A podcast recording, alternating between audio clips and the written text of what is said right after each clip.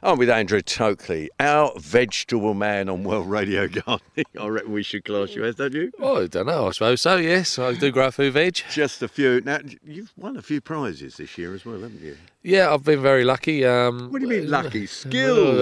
Uh, um, had the best kept allotments um, competition on our site at Capel St Mary, and uh, this year I came second, um, which I knew I was going to come second a few weeks before the judging was announced because I've been looking around, and the guy that came first, I sort of said, "Well, yeah, I reckon he's he's won that." That's Um, interesting. So, so you did actually look around and say this guy is actually doing a better job, or is it just his style of his Uh, plot? No, his plot is um, a mixture of vegetables and flowers, and um, he's won it in the past, um, but probably the last time he won it was probably eight, ten years ago, and he's had a change of circumstances. His wife um, has been up there helping him a lot this uh, last year, which um, the last time he won it, she also helped, and uh, she likes weeding more than him. And uh, she's kept it immaculate, and it is. It's a, it's a- credit to him. It really is. I mean, mine is Oh, virtually weed free. It is weed free, I mean, you have your work cut out walking around and finding weeds on your I, plot. I always I always take um, when I look at it and like I say I came second. The last two years I've won it, but um, um, I came second and I look at it and in the top three, I'm the only person who's in full time work still. So I That's that. and that's interesting, isn't it? Yeah. Because this is one of the problems with owning. I know we're going off from looking at your crops, but it is one of the problems with uh, having or owning or running an allotment is that it does require a lot of time. And I know you're up here evenings, early mornings, and weekends. That's and it- right. It, if you can't achieve that, I mean, you've got more than one plot. Yeah, I mean, you know, and it is it's it's keeping on top of it when the jobs need doing, and that's that's what you have, and you know, and if you are retired or semi-retired, um, you know, it should be a lot easier than if you're in full-time employment. But so I take great pleasure in that, you know, I'm in the top three, and I'm still in full-time employment, um, but I'm still up there with them really, and I did win the best polytunnel plot. So there you go. Now we ought to look at the crops. Now, um, runner beans. People had a bit of trouble with runner beans early on, didn't they? Getting settings. yeah, I mean, Did runner- you up here or? Not too bad. I mean, runner beans, they don't like setting um, when you get very, very hot temperatures in the day, followed by very, very hot temperatures at night. They'll put up with whatever temperature you have in the day, but it's when you have those hot nights when you can't sleep at night. Runner beans don't like it either, and it stresses the plant. So, what the easiest thing for the plant to do is abort the flower, so it drops the flowers. And that is what happened. We had that little spell, didn't Yeah. we, of hot weather. Yeah, and that, that's why they, you know, so the only thing you can try and do is cool the beans down as much as possible. And people say, well, yeah, I water me runner beans, and you say, well, how much do you give them? And I mean, I've got say, uh, here's a 12 foot row of runner beans, and on there we'll have eight gallons a night. That's a double row. yeah. It's a double row, but it has eight gallons on that double row Every night. night. Yeah, and you need to do that because you know the plants are eight foot tall and they do sort of take up a lot of moisture. It's all coming out. is. It's all It's all coming, out coming out. all the time. Yeah, and uh, you know, and we've had a lot of wind this year as well, which has been a bit of a problem. So that obviously that dries them out as well quickly. So you do need to give them moisture, but the the runner beans now that the nights got cooler, Are good, aren't they? setting very well, lots of flower on the top.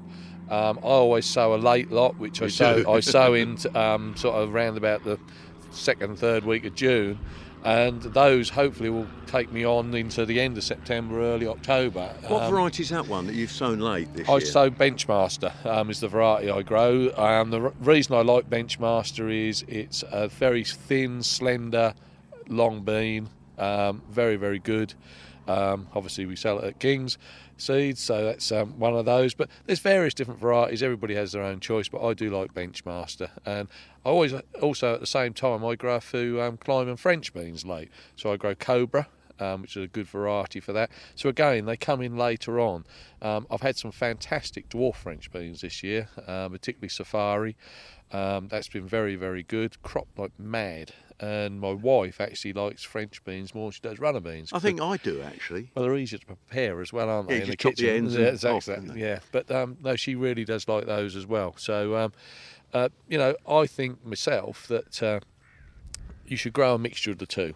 You Yeah. know, some runners, some French, Well, there is a, a very specific different taste, There isn't is. it? I, I know you just said your wife prefers the French. Yeah, they're easy to do, but the taste is different, isn't Yeah, it? Yeah, it is. Yeah, it's very, very different. Um, and you get, you know, off of a small row, it's amazing what you can actually harvest. Um, and that's, and you always have plenty of friends who will take a few extras off of you, you know, Yeah. there's no problem. So I would always say grow a few French beans, grow a few runner beans, and it gives you that continuity through the season. And, you know, you can be picking those, as I say, well into October. Now we're looking at the plot. What are your what do you reckon is the best thing that you've grown this year that's that's actually enjoyed the weather? Because and then we can look at what didn't enjoy the weather. Well, um, what's enjoyed the weather? I had very good crop of peas early on, um, so they like the weather um, very much so. Um, my root crops have been excellent this year. I've, got very good carrots. Um, I grow three varieties of carrots. I grow romance, which I grow to my earliest one that I harvest. Um, that's followed by one called Aron, which is like a short, stumpy carrot. Um, and the one that I grow the majority of is a variety called Eskimo. Now, Eskimo is very, very good because you can sow that early, um, so you can have it for your normal early going into your main crop.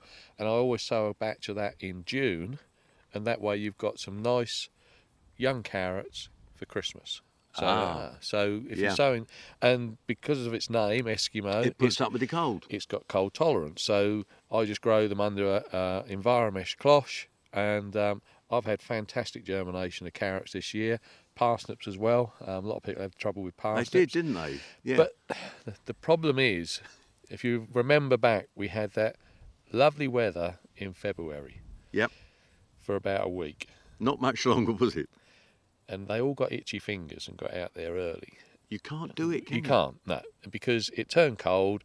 I didn't sow anything direct into the plot until around about the middle of March. Um, some of my small seeds not till the beginning of April, because the soil wasn't warm, and there's no advantage in doing it because you'll just have gappy germination. If you wait, you'll have good germination, full rows, and you'll have better success. So come on.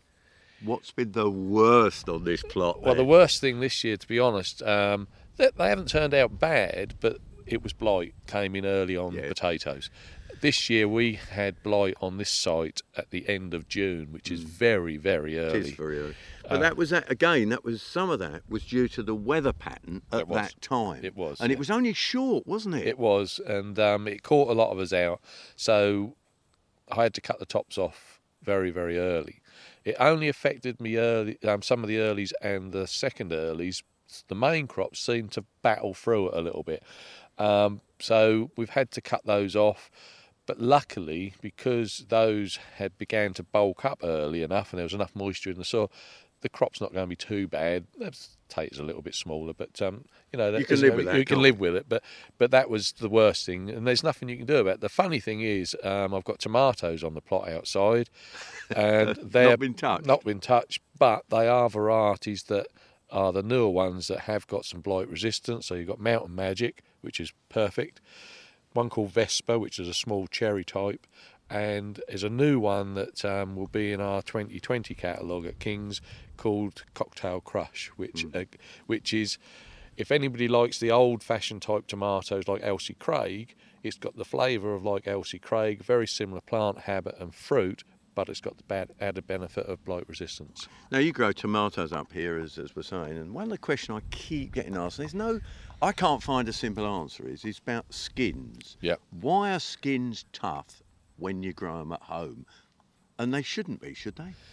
is it Um, watering? a lot of Is it- a lot of it's down to watering. I just assume it's growing watering, which is all I say. A lot of it is down to watering. Um, a lot of it is down to the variety as well, and it's because the problem is over the years because majority you know gardeners grow tomatoes yes but what we actually grow compared to what they grow commercially is a needle in a haystack because you know they're the big boys and what they've done over the years they've selected varieties and they've bred them to have a thicker skin Last longer, shelf life, etc. all want to help yourself now Yeah, don't you pick it's them up be that, yeah. so you don't you know so that you don't put your fingers through them Mm. so they've done that and that of course those varieties people buy from the supermarket or might see them, the small plum ones, the Mm. tiny cherries, all different colours, but they've all got a slightly thicker skin. If you want ones with thin skin, well, then you've got to go down to things like Sun Gold, um, Gardener's Delight um, has a thin skin. Mountain Magic isn't bad. It's got a slightly thicker skin than some, but but once you get through it, the flavour is there. But they've really been bred for home gardeners, haven't Yeah, they? they and have. that's the thing That's about the, it. That is the thing, yeah. And um, but that's a lot of it is down to you know how much water you give them. You know, I I can walk through the polytunnel on the site here, and I can walk through, and you can tell the people that look after their tomatoes one the colour of the leaves, two, you know the quality of the fruit, and you can see also if they've got some. Um, Blossom end rot on them because That's they right. haven't, Haven't kept up the, kept wa- the the watering. watering level. Mm. I mean, I go in here every day, um, give them a drink, even if it's only um, only a, a little drink, you know, just to keep them going. Yeah. Because if you're in a tunnel and through those hot days, you know, you're over 100 degrees in here, the plants are going to suffer. So you've got to keep that moisture level and and especially on bigger fruit of tomatoes, that's when you get um, blossom end rot. So you need to actually, you know, keep the moisture levels up. But skin skin thickness, again, under glass can can be affected by the excessive temperatures. That can affect the It's Trying to protect the fruit, isn't It it? is, yeah, it's protecting it. The plant is looking after itself. Yeah, and the problem is also if you read a lot of the books or you watch them on the telly, they're all stripping leaves off left, right, and centre. Well, don't do that because that leaves actually help protect the fruit a little bit as well. Um, so uh, okay, and they take up some moisture. And if you strip all the leaves off and then you put too much water, then they'll all split. So it's it's a balance. You're not being a little critical of television, are you? I'm not being a little bit no, but, uh, but you know, but it's No, it- I know. it- it's And you- practicals. And it's, it's sadly that that you're talking about has sort of started to be normal practice, and Yeah. it's and it d- depends on the weather. It what does. you do. Yeah, and it, same with sowing. You know, Yeah, you it just might say, it, it might say on the packet you can sow it in March. If it's chucking it down to rain or it's, it's freezing cold, Mm. you leave it in the packet and wait a little while. What does Geoff Hodge always say? Plants and seeds can't read packets They or can't. books. No, that's right.